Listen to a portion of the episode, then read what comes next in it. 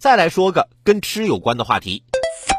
杭州陈先生今年五十三岁，患有脂肪肝，还特别容易感冒。为了提高免疫力，陈先生服用了一款进口复合维生素。吃了一周后不见什么效果，陈先生决定加大剂量，从原来的一天一颗加大到一天八颗。半个月后，陈先生因过量服用维生素患上药物性肝炎，导致肝衰竭。明明服用剂量是一天一颗，你这擅自提高到一天八颗也太离谱了。这要是能随便就定剂量的话，那为啥还有那么多人专门去学药剂师、营养师的，还得考试？保健品也不能自己乱吃乱用，最好啊要请医生先把关评估。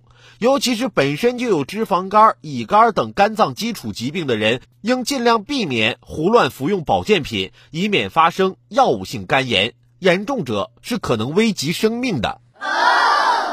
我媳妇儿这不也关注我的身体健康吗？就正好她有朋友做保健品，就给我买了一点。这两天啊，收到货了。